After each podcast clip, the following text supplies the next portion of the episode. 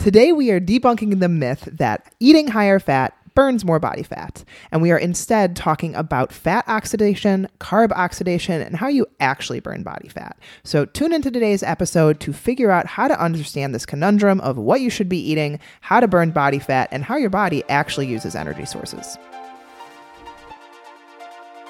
You hear all the bull about diet and exercise. Carbs are evil. Do more cardio. Never eat bread or cookies again. Just do a juice cleanse. We get it. We fell for all of the BS too. It's time to go right to the source with the truth about how to live a healthy, sustainable lifestyle. I am Liz. And I'm Becca. We are your nutrition educators, and this is the Food Code.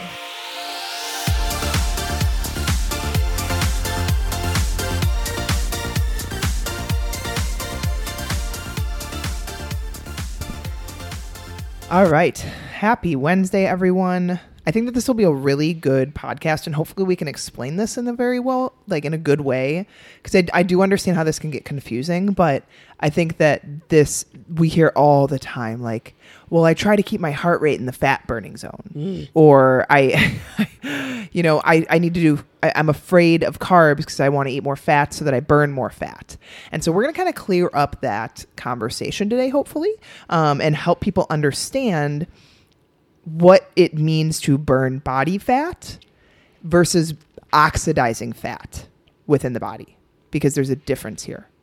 And this is we're going to try and keep it very high level, not too sciency, but I'm sure a lot of people have heard like, you know, anyone say uh, well on keto you burn more fat. And so you should do keto because if you want to lose fat, you want to eat more fat.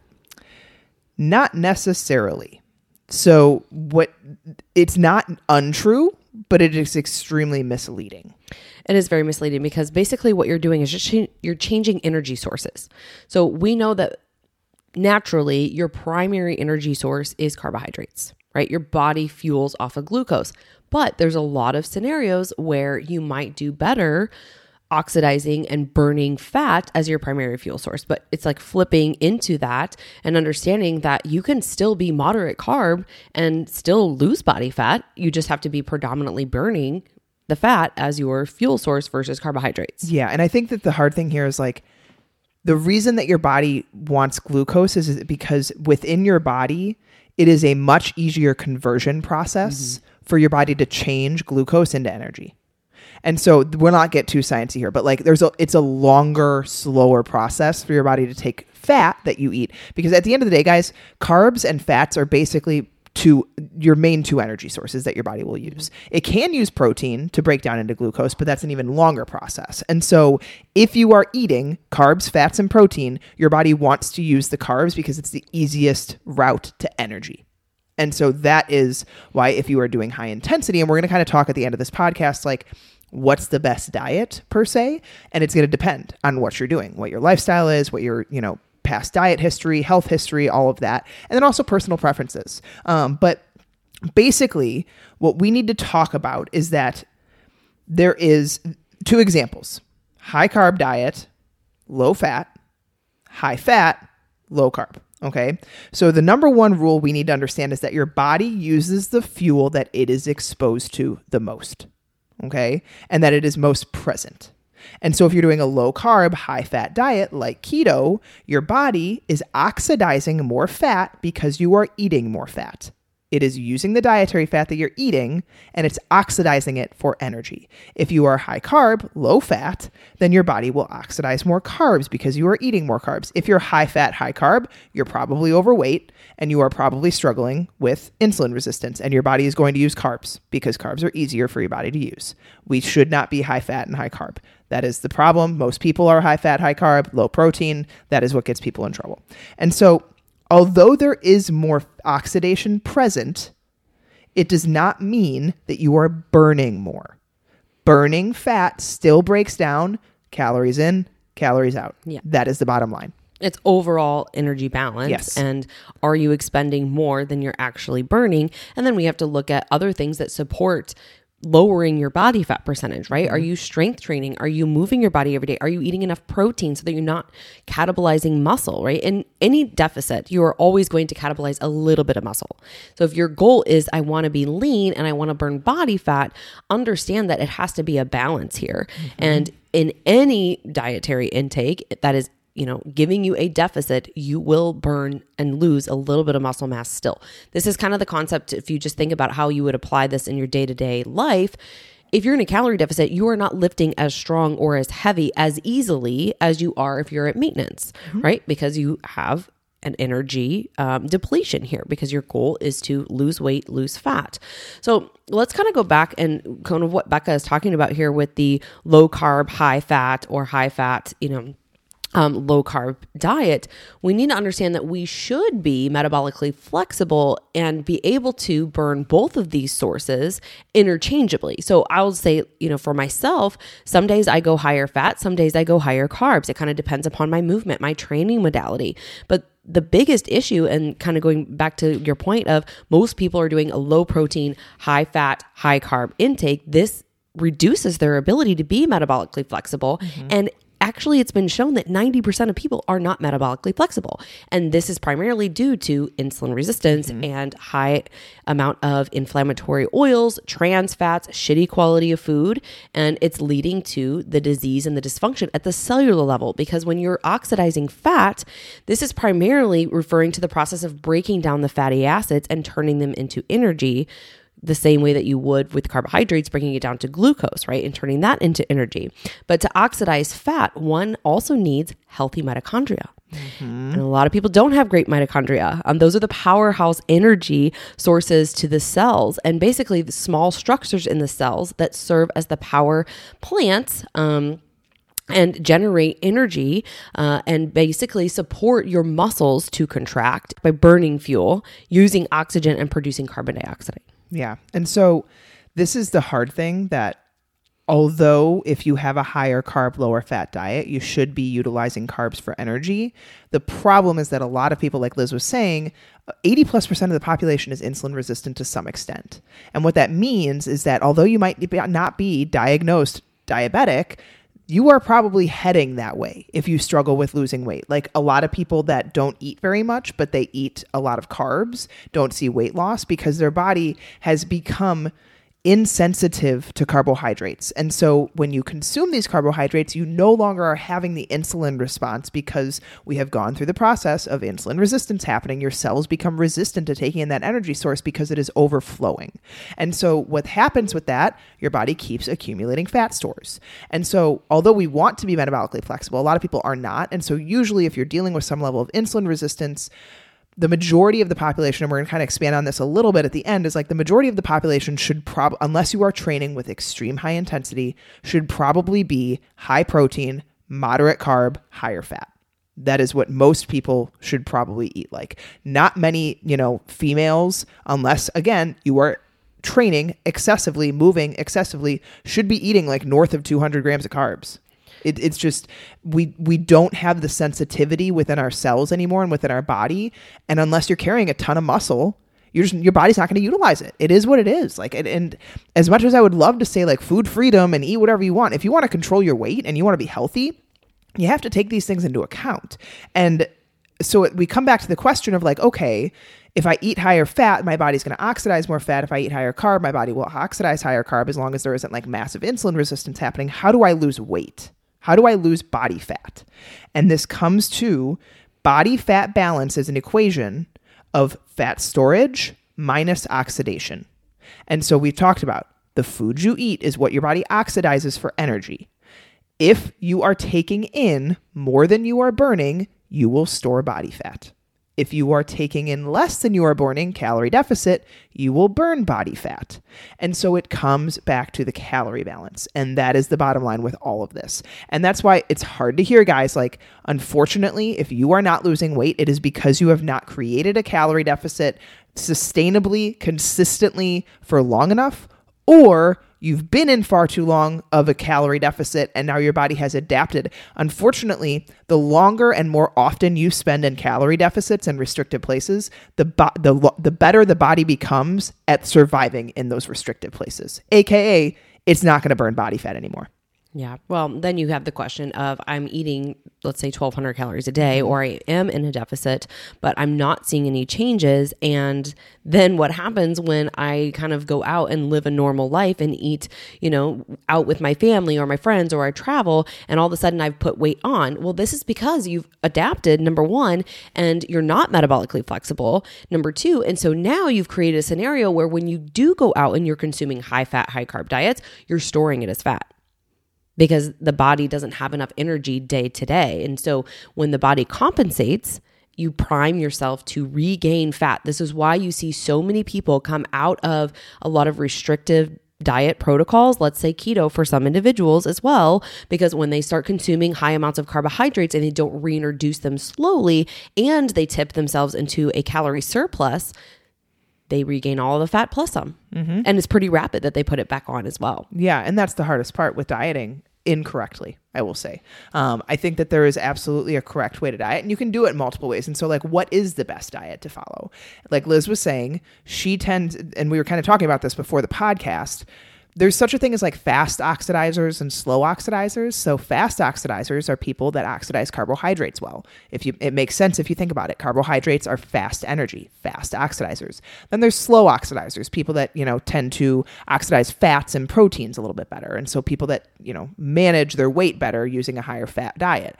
I have learned through experience um, and through just like history, I tend to be a better fast oxidizer. I, I feel better when I have higher carbs. I have better energy. I don't get headaches. I feel my workouts do better. And I tend to train with quite a bit of intensity. I always have.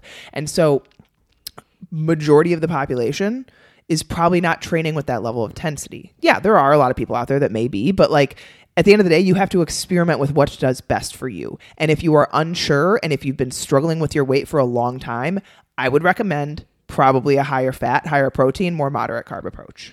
Yeah, and you can play around with this too. You know, you can mm-hmm. see what you feel good with. Becca was, you know, saying before we started this podcast as well, like she's tried a lower carb approach before and it didn't work for her. I have tried a very high fat approach for me before. That didn't work for me because I need some carbohydrates for my training, but in general, I am the person that does better with higher protein, a little bit more fat than you know typical for somebody who is training and a more moderate carbohydrate approach so what does that look like for me well you know day to day i can range anywhere from 80 to 150 grams of carbohydrates and vice versa i'm ranging from anywhere from between 60 and 90 grams of fat so those flip flop but my protein always stays consistent mm-hmm. and i'm able to i think tolerate that 150 grams of carbohydrates which right now is about one gram per pound of my body weight and do well with it because i'm putting those days on my intense strength training days. And I'm still cognizant about timing my carbohydrates post workout. I'm still cognizant about getting my 10,000 plus steps in. So I'm still very, very active on those days. Days that I'm just walking or doing lists, um, and it's just, you know, not getting my heart rate up, it's just generalized low intensity movement. I feel better eating less carbohydrates and doing higher fats. Yeah, absolutely. And I I think a lot of this also comes down to like how much muscle mass people hold plays a big role. Um, you know, their diet history and what they've done in the past and what they feel best with. And also at the end of the day, guys, the types of food play a huge role. Like I'm not eating my carbs from bowls of cereal and, you know, a bunch of sandwiches and like pastas and stuff like that. Most of my carbs come from sweet potatoes, white rice, vegetables, fruits, things like that. I have a half an English muffin in the morning post workout, and I do sometimes if I need the carbs at night, I'll do like half a cup of cereal after dinner if I need the carbs, but that's it. Other than that, it is all whole foods based. And so play and experiment with these things to figure out, but at the end of the day, do not get ployed into the whole concept of like, eat higher fat so you're burning more fat. That is totally a play on words, guys. And that is what people get, you know, we get conned into. We're like, oh, keto, you're burning more fat. That's exactly what I want. Well, not necessarily. It is you are oxidizing more fat. You are not necessarily burning body fat. To burn body fat, you have to track intake. And at the end of the day, although intake tracking can be kind of tedious, it can be kind of annoying. Wouldn't you want to control as many variables as possible? To control the outcome of what you want. I would. I wouldn't want to be like, I really want this goal, but I'm just going to leave a bunch of things up to chance.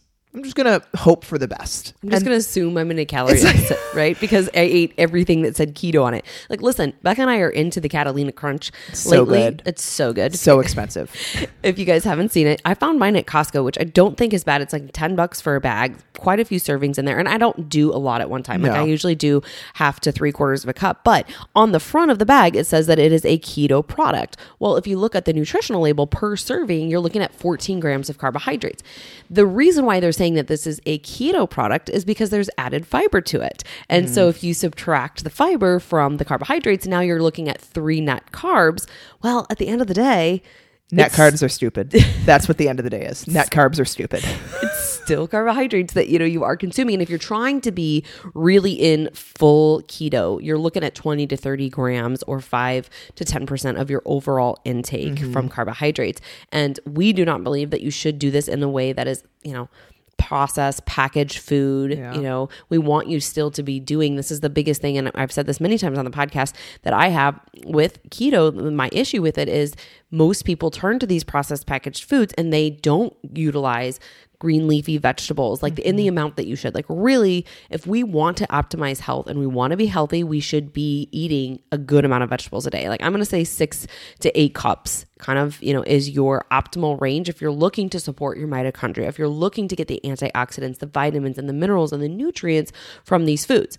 Now that said we recognize most people struggle to get eight six to eight cups um, of vegetables in a day. And so there's other ways that you can kind of you know increase your nutrient availability. One of the things that i've done recently because i burnt myself out on having so many vegetables at breakfast from my cut phase i've just added my reds and my greens powder in because that's helping me fill the gaps from what i'm not getting at my breakfast in mm-hmm. terms of you know vegetables. And i don't think they should be used as a replacement but they can fill gaps and they can you know help people who just are not able to either tolerate digestively you know that amount of fiber or that amount of vegetables uh, in the day or just have a busy lifestyle and don't you know consume a lot of soups salads smoothies stir fries things like that Yeah, absolutely. And so if you're working on like experimenting this with yourself, I would say baseline, most people should have 30% of their calories come from protein.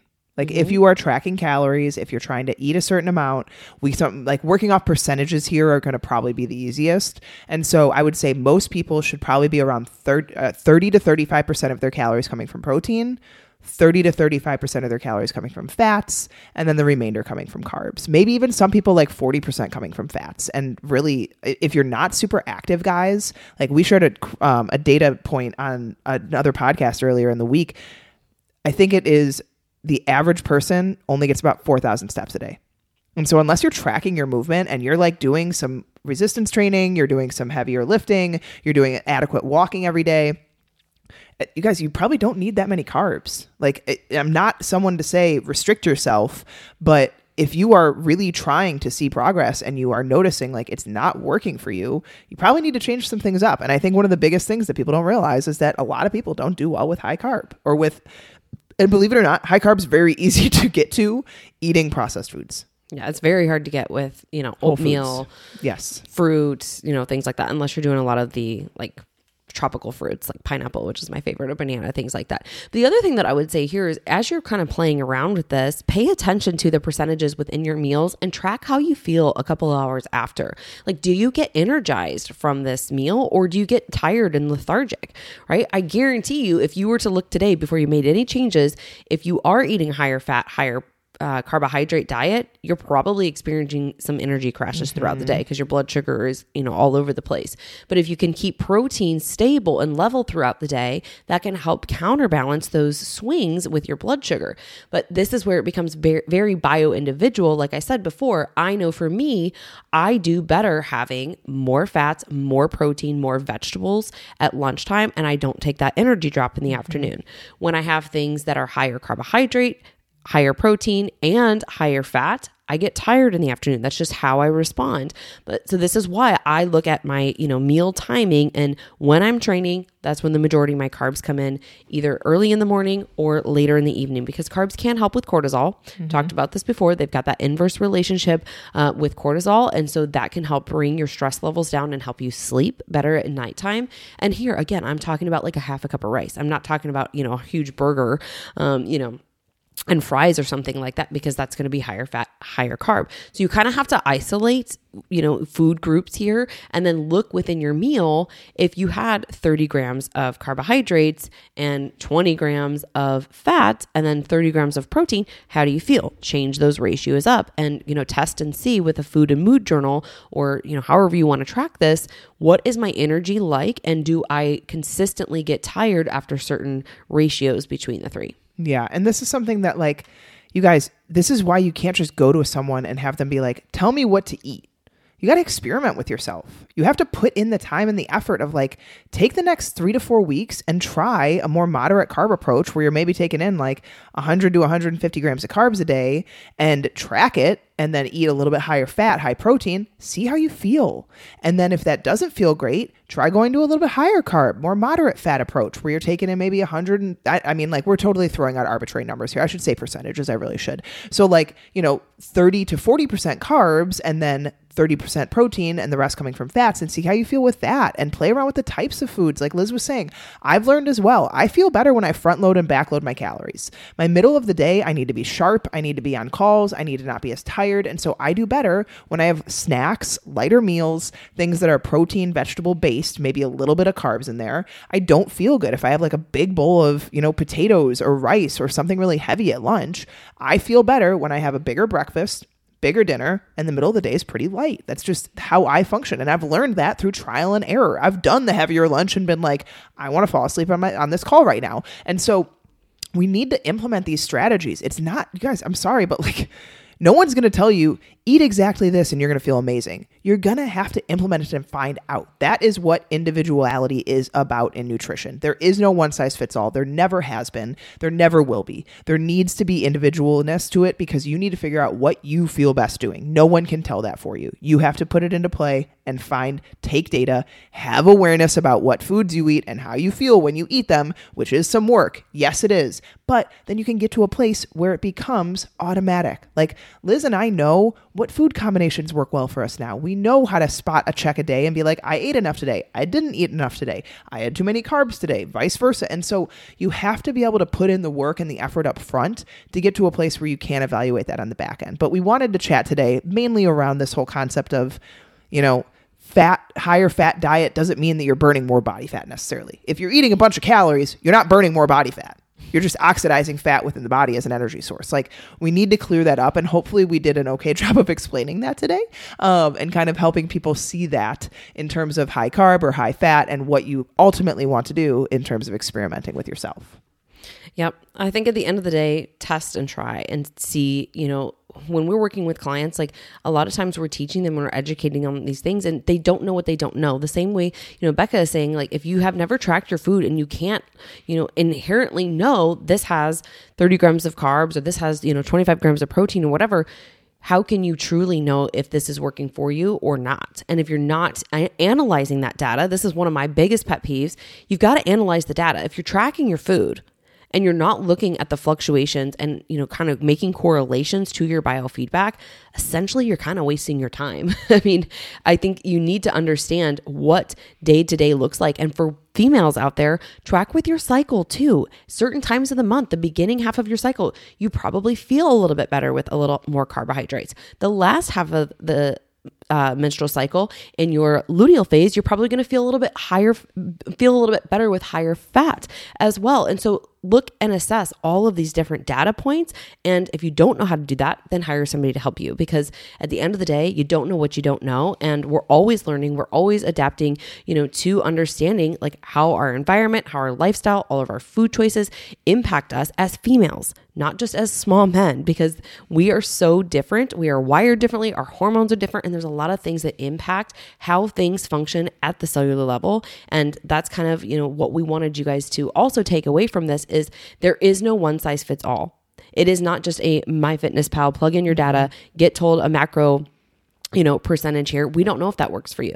You don't know if that works for you. The same thing if you go to tdeecalculator.net. We like that one, but again, it's not individualizing these things for you. It's giving you a estimate based upon the data that you've given it from a, you know, a specific calculation. And so test, try, see, track your data and, you know, analyze it so that you can do better and feel better. Yep. And then tell the next person that tries to tell you that high fat burns more body fat this answer.